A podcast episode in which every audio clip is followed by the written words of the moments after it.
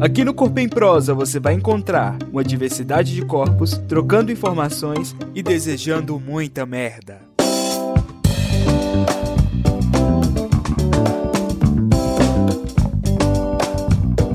Olá, artistas de Goiânia e do Brasil! Eu sou Ana Domitila. E eu sou Gustavo Castro. Sejam todos bem-vindos.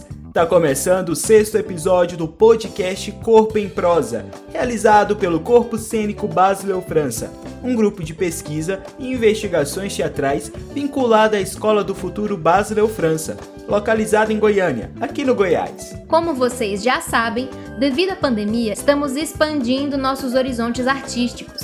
Performances audiovisuais, curta-metragens, documentários curtos e agora podcasts. Tudo isso você pode acompanhar nas nossas redes sociais, arroba Corpo Cênico no Instagram e no YouTube. No episódio de hoje vamos falar sobre teatro para bebês. Você já assistiu a algum espetáculo desse tipo? E você, Domitila? Olha, eu já acompanhei uma criança em um espetáculo e eu confesso que fiquei muito surpresa com a reação da plateia mirim. Desde os bebês mais novinhos até as crianças maiores, estavam todas vidradas, maravilhadas com a peça. Eu achava que bebês não conseguiriam se concentrar ou até entender o espetáculo. Essa é justamente a primeira dúvida que surge na mente da maioria das pessoas quando ouve falar em teatro para bebês. Isso acontece porque ainda existe uma cultura de subestimar a capacidade de criação e imaginação das crianças mais novas. Então, para nos informarmos um pouco mais acerca desse potente universo poético, vamos ter uma conversa com a atriz, pesquisadora, diretora, cantora, compositora, enfim, a multiartista Fernanda Cabral, que é uma figura de grande importância quando se trata de teatro para bebês no Brasil. E fecharemos esse especialíssimo episódio com a nossa Pílula Dramática, com um trecho da peça Tuná, que tem direção da nossa convidada e interpretação de Joana Abreu e Yasmin Lyra. Abra seus ouvidos e coloque as crianças na sala, porque o Corpo em Prosa está no ar.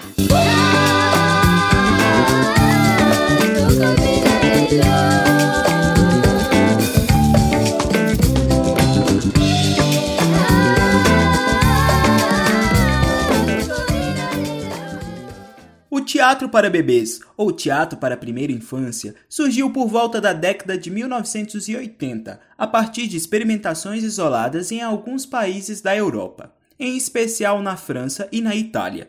Entretanto, podemos dizer que seu batismo aconteceu somente na década de noventa, mais especificamente em mil novecentos e noventa e três, quando foi realizada a Bienal de Artes para Crianças de zero a sete anos, lá na França.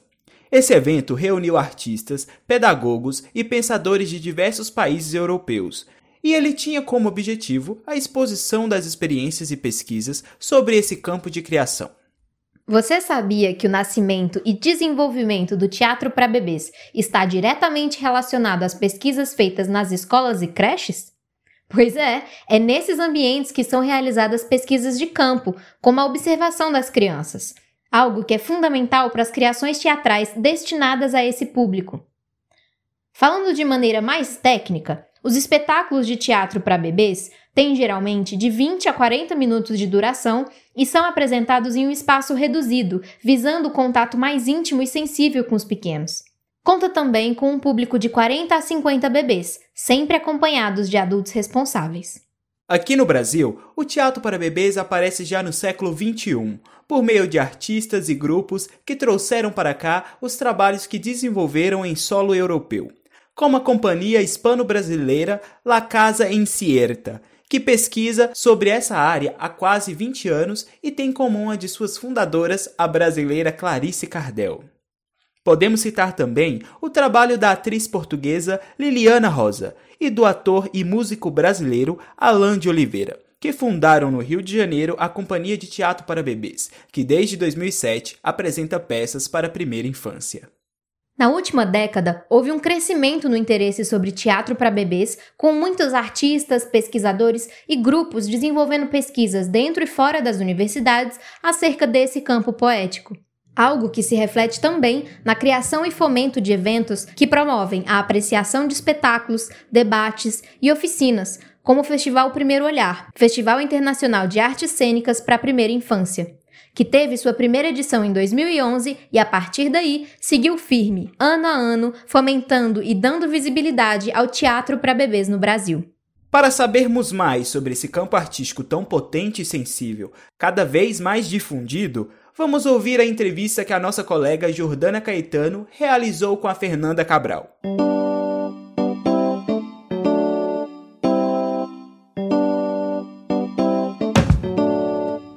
Hora da prosa. Olá, artistas! Meu nome é Jordana Caetano e, como meus colegas falaram, a Hora da Prosa de hoje é com a querida Fernanda Cabral. Seja muito bem-vinda! Ficamos muito contentes por você ter aceitado o nosso convite. Bem, primeiro gostaria que você se apresentasse. Poderia nos contar um pouco de sua trajetória para a gente? Bom, prazer estar aqui com vocês.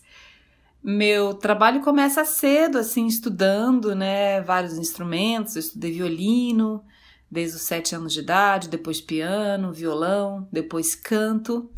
É, e já em Brasília, decidi fazer, então, o bacharelado em Artes Cênicas na Universidade de Brasília. Me formei e fui fazer uma pós-graduação na Espanha, em interpretação teatral, na RESAD, que é a Real Escola Superior de Arte Dramático de Madrid, que é a, a, a, a escola oficial, né, de teatro, e, e lá também fiz uma especialização em interpretação para cinema. Trabalhei dez anos como atriz do Teatro Tribuín, que é um teatro muito importante, que foi inaugurado com Pupila d'água, que é a, a, a primeira obra, né, é, teatral para bebês da Cia La Casa Incierta, da Clarice Cardel e o Carlos Laredo, que eu trabalho, com a qual eu trabalho desde o início da sua fundação, é, como atriz e como compositora também. E de lá para cá venho trabalhando e desenvolvendo vários projetos, né, de teatro para bebês. Também fiz o meu mestrado, como vocês sabem, na Universidade de Brasília, sobre especificamente teatro para bebês, o que me levou a estudar música para bebês, também no meu mestrado, e aí se abriu uma outra janela para a musicoterapia, né? E eu atualmente também trabalho com um projeto muito bonito que se chama Música nas Incubadoras. É um projeto que se desenvolve em hospitais, onde eu realizo microconcertos para mães e bebês prematuros. Nossa, com certeza, um projeto lindíssimo e, mais ainda, transformador, tanto na vida dessas mães de U T I como para os seus bebezinhos, né? É, que lindo, Fernanda. Parabéns. Fiquei emocionada. Quando surgiu o seu interesse pelo teatro para bebês? E o que te motivou e te motiva a pesquisar acerca desse universo tão poético? No ano dois mil, morando em Madrid, eu recebi o convite da Clarice Cardel e do Carlos Laredo para fazer parte da companhia deles, é, é, trabalhando e criando a trilha sonora e também estando como atriz no primeiro espetáculo deles, né, o Pupila d'Água.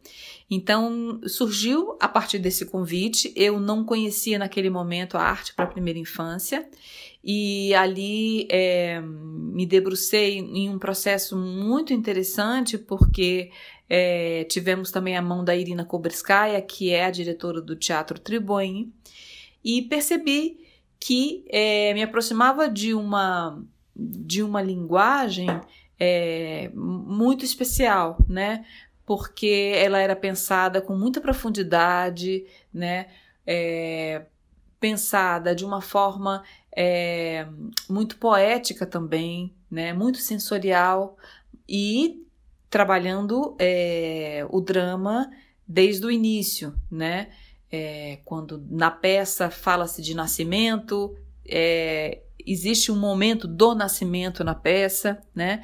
E a partir dali é, eu comecei realmente a me interessar e, e assistir vários espetáculos de vários países que iam para a Espanha em festivais internacionais, e cada vez mais eu fui é, tendo mais interesse por essa arte, né? Por perceber é, ali um, um universo muito potente de expressão, né?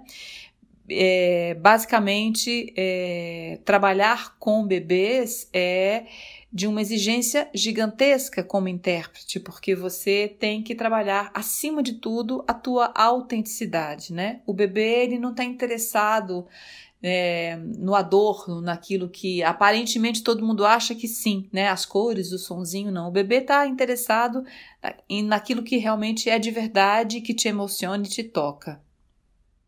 Você cita, em sua dissertação denominada de Teatro para Bebês, Processos Criativos, Dramaturgia e Escuta, que o desenvolvimento do teatro para bebês está muito relacionado às creches. Fala pra gente um pouco de como se dá essa relação e qual a importância dela.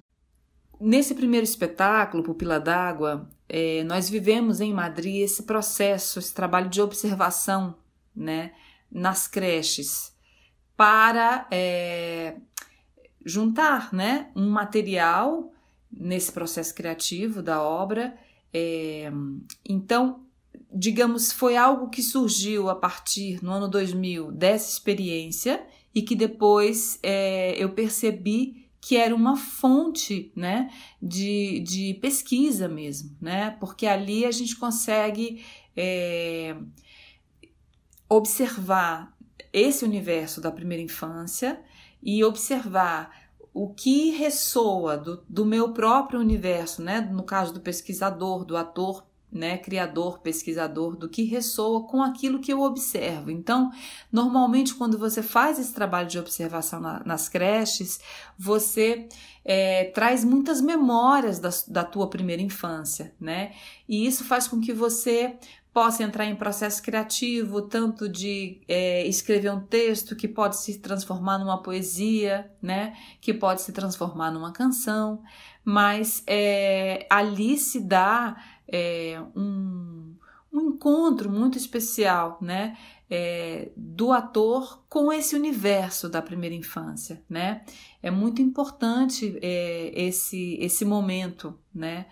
Ao se criar uma obra, eu adotei como uma metodologia, né, de criação, de pesquisa, É, dentro do meu caminho, dentro da minha linha, né, de teatro para bebês. Existem muitos caminhos e muitas formas de se trabalhar e se criar para a primeira infância. Na sua percepção, quais os principais desafios e transformações para o artista-intérprete que trabalha e pesquisa sobre esse tema? Primeiro desafio, e acho que dos mais importantes, é, é entender que falar da primeira infância é se abrir para um universo muito complexo, né? É, de, de muito drama, né? É, de um universo muito poético, de um universo que abrange um momento da nossa vida onde existe uma grande escuta, né? É, em relação a tudo que está ao nosso redor. Então, é, a percepção de um bebê no mundo, ela é muito mais afiada, ela é muito mais fina mesmo, ela é muito mais sensível do que a nossa. Então, acho que o primeiro desafio é romper com esse estereótipo, né, de que a arte para a primeira infância, ela é simplista, né, reducionista, é, apenas de entretenimento, de sonzinhos, de cores, né? Não, é, um bebê vive o drama de uma forma muito intensa, né? Quando você é, vai fazer um movimento e fica horas juntando vários objetos para chegar num determinado lugar e tudo se desmorona, né? Você está vivendo uma relação é, é, muito forte com aqui e agora e, e de muita entrega, né?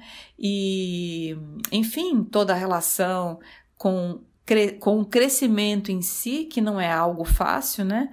Já nascer em si é algo que a gente não se lembra, mas a gente, nós todos somos heróis, né? Atravessar é, é, essa ponte, né? Esse sair, né, é, desse lugar de conforto, né, e respirar esse primeiro ar, né, já é algo muito é, heróico, né? Sim, sem sombra de dúvidas. Fernanda, a música é muito presente na sua vida, assim como em suas obras. Para você, qual o papel e a importância do som e da música no teatro para bebês? É, a música, eu acho que é a minha primeira forma de expressão, né? Eu comecei com a música, estudando, como eu te comentei, é, violino, piano. Então, assim, eu acho que o som, né? É, ele é muito importante nas nossas vidas, desde, desde a gestação, né? No, um dos primeiros sentidos a se desenvolver é a audição, junto com o tato, né? A partir dos cinco meses, quatro, cinco meses, o bebê ele já começa a escutar. Então, existe uma construção de uma identidade emocional sonora, né, que se dá ali no ventre, escutando o, o timbre da mãe, né? Fundamentalmente, esse timbre é muito importante, né? Aquilo que a mãe escuta, né? E, e eu acho que o som, o sonoro musical também está muito ligado ao ritmo, né? E o ritmo é algo que é muito importante na construção cênica. É, e, e então, por exemplo, isso também tem a ver com como a gente tem uma ligação com o tempo, né? Esse tempo intrauterino, aonde a gente também escuta o ritmo do coração da mãe, né? É claro que essa relação É, sonora e rítmica, ela nos dá uma pauta de segurança, ela, ela nos dá uma pauta, é, pelo menos para mim, né, para se pensar também uma construção de uma dramaturgia, né? É, para mim tudo é o sono, tudo é sonoro, musical e rítmico, né? Então é, é claro que, as, que, a, que a minha direção e, e, as, e o meu trabalho vai ter muita influência, né, do, da música. E o que você pode dizer aos pais que tiverem resistência de levarem o seu bebê para um espetáculo que é destinado a ele? Talvez com medo de que ele chore ou intervenha na cena de algum modo. E se esses pais levarem? E essa intervenção porventura acontecer? O que eles devem fazer? Eu acho que é uma experiência única, é uma grande aventura, é, um, é uma forma de se reencontrar com o seu próprio bebê através do espetáculo. Todo espetáculo que é criado É, para a primeira infância, ele é pensado para o bebê e para os pais e para o adulto que o acompanha. Dentro da própria concepção dramatúrgica, existem momentos onde eu falo diretamente com a mãe ou com o pai, e existem momentos em que eu falo com o bebê, né? É, então, eu diria que se aventurassem, porque É uma, é uma bela aventura, né? Observar o seu bebê é absolutamente é, hipnotizado, muitas vezes, pelo, pelo que acontece na cena, porque tudo aquilo, tudo aquilo ali foi construído e inspirado nele, né? Nesse universo. Então, existe uma identificação, né? Desde a relação com os objetos, a, a, a pesquisa dos balbucios, né? Dos primeiros sons. Enfim, existem muitas formas de se fazer teatro para bebês, mas eu acredito muito nessa forma que tem, é, na sua pesquisa, uma ressonância com esse universo da primeira infância. Então, é muito curioso ver como os pais se surpreendem com as reações, e o mais O mais importante é que o pai não, não faça a condução do olhar do bebê. Olha para ali, olha o que está acontecendo. É muito mais interessante e surpreendente para os pais quando eles silenciam e observam essa relação de recepção do bebê com a obra. É, é algo que é, surpreende e emociona também. Uma ótima dica para os papais e mamães que estão nos escutando hoje. Uma experiência única, diria eu. Fernanda, na nossa pílula dramática de hoje, vamos ouvir um trechinho de Tuná, peça que tem a sua direção. Queríamos que você contasse pra gente um pouquinho sobre como se deu o processo de montagem desse lindo espetáculo. O processo de criação do Tuná se deu através, primeiramente, do trabalho de observação nas creches das atrizes, né? E, A partir dali, elas foram criando textos próprios que se transformaram em poesias, inspirada, por exemplo, nas formas dos haikais, né? Também existe no processo um trabalho que, que eu acredito muito que é um trabalho é, da Suzanne, Suzanne Lebeau, que é um trabalho de, de ressonância, né? É, com a tua própria experiência na primeira infância. Então, por exemplo, escrever uma carta é, para um bebê que você teve ou que você gostaria de ter tido, ou na relação, por exemplo, de mãe e filho, né? Escrever uma carta como mãe para um bebê, ou co, né? Então, assim, é, esse processo de criação envolve também é, ou então escrever uma carta para alguém que é muito importante para você e você gostaria de De, de agradecer, né? É, e, por exemplo, em muitos momentos existem cartas lindíssimas para avós, né? Que falam de arquétipos, né? Arquétipos da maternidade, é, que, de certa forma, é, tem, to, de certa forma não, tem total relação com esse ciclo, né? Da gestação. Né, com esse ciclo é, da vida mesmo, né, do que envolve é, o nascimento, né? Então é um processo bem é, que envolve, é, digamos assim, diferentes tipos de diários poéticos a partir de diferentes é, materiais que possam estimular, né, a, a criação de uma dramaturgia, né, que vai ser depois é, conduzida por mim. Eu já vi mamães escreverem cartas para os seus bebês quando estão no final da gestação, que é uma forma de dizer para os seus bebês que podem vir quando quiserem, para se sentirem acolhidos, porque elas já estão prontas para recebê-los e dar muito amor. Infelizmente, estamos chegando ao fim. Mas agradeço mais uma vez por ter aceitado e nos concedido essa maravilhosa e riquíssima entrevista.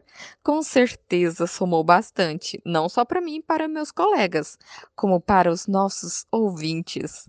Para finalizar, eu gostaria que você indicasse para quem nos ouviu até aqui e ficou curioso para conhecer mais sobre o teatro para bebês, grupos, artistas, pesquisadores, pesquisadoras que desenvolvem trabalhos voltados para a primeira infância no nosso país e que você considera relevante. Eu que agradeço o convite, é um prazer sempre poder falar do teatro para bebês, né, que mais pessoas conheçam é, essa arte que é feita com tanto cuidado para a primeira infância, né? É, eu acho que a primeira infância ela determina É, grande parte, né, das nossas capacidades, já quando adultos, é, a desenvolver muitas é, percepções e inteligência emocional e relação, né, emocional com o mundo de uma forma é, é, mais plena, né? Eu acho que todas essas, essas aptidões, elas são...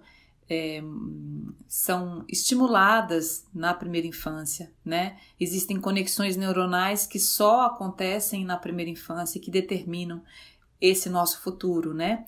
Então, é, o teatro para bebês é um lugar onde a gente estuda tudo isso e aonde a gente é, potencia esse olhar poético, né? Que vai abrir capacidades ainda não descobertas sobre nós mesmos, né?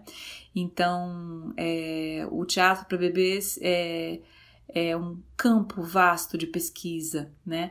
E no Brasil a gente tem muita gente trabalhando, lá Cia, La Casa Incierta, a primeira companhia, né, com a qual eu ainda trabalho, é, hispano-brasileira, a Cia Estúdio Sereia, que é a minha companhia, Coletivo Antônia, de Brasília, o Teatro Sobrevento de São Paulo e muitos outros grupos, muitos outros grupos é, pesquisando, né? A Joana Abreu, com a pesquisa dela, né? E, e trabalho na Universidade Federal de Goiás, que é uma das atrizes do Tuná, junto com a Yasmin Lyra, né? Tem feito um trabalho de pesquisa precioso e vários artistas, né? Que têm se interessado cada vez mais por essa arte. Então é isso, deixo um grande abraço para vocês e obrigada mais uma vez pelo convite. Um abraço, Fernanda. Gratidão. Muito obrigada, Fernanda, pela sua fala e por nos ensinar que subestimar bebês é deixar de ver suas potências como poetas natos. E poetas muito mais livres e sensíveis do que nós adultos, pois ainda não passaram pelos podamentos e encaixotamentos que o ser humano sofre à medida que vai crescendo. Enfim, obrigado mais uma vez a Fernanda Cabral por compartilhar um pouco de sua experiência com a gente. E se você quiser conhecer mais sobre o trabalho dela, siga ela nas redes sociais, arroba Fernanda Cabral, underline. Ah, e se quiser saber mais sobre teatro para bebês, recomendamos procurar a dissertação de mestrado da nossa entrevistada no Google. Para baixar é só digitar Teatro para Bebês, dois pontos, Processos Criativos, Dramaturgia e Escuta, ou acessar o link na descrição desse episódio. Ouviremos um trechinho da peça de teatro para bebês Tuná, que tem a interpretação de Joana Abreu e Yasmin Lyra, e conta com a direção de Fernanda Cabral. Já tivemos uma palhinha sobre o processo dessa obra durante a entrevista e ficamos ainda mais curiosos para ouvir a pílula de hoje. Então, bora pra ela?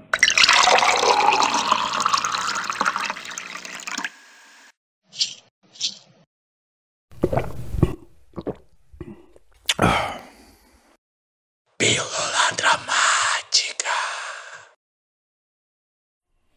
Eu sei, Nina.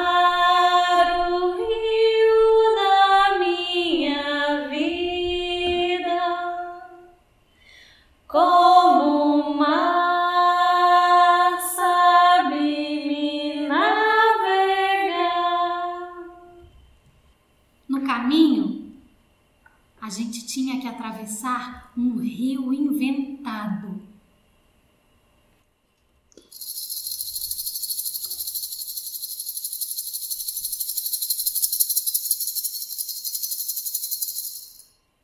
Que linda a imensidão desse rio! Não parece ter fim. A vida é um rio. Corre! Corre, corre, corre, corre, corre, corre, corre, corre, corre, corre, corre, corre, corre, corre,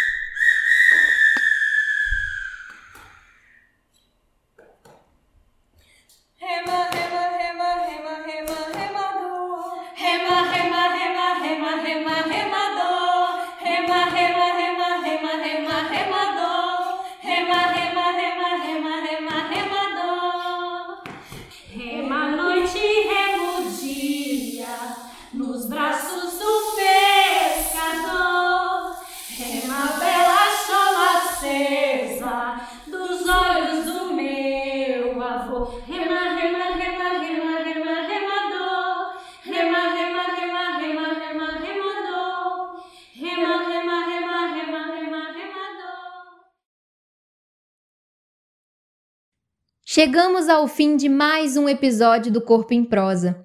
Esperamos que você tenha gostado e que esse episódio tenha cativado seu interesse em adentrar cada vez mais nesse universo, seja levando bebês para assistir espetáculos, pesquisando, criando ou fomentando essa encantadora vertente teatral. Muito obrigado por nos acompanhar nessa jornada. E se você quiser saber mais sobre o nosso trabalho e não perder nenhum episódio deste podcast, É só nos seguir nas nossas redes sociais, arroba Corpo Cênico, no Instagram e no YouTube. Até a próxima! Até mais! Apresentação, Ana Domitila e Gustavo Castro. Roteiro, João Vitor Sanuri. Direção e orientação pedagógica, Hélio Frois. Edição do episódio, João Vitor Sanuri. Entrevistada, Fernanda Cabral.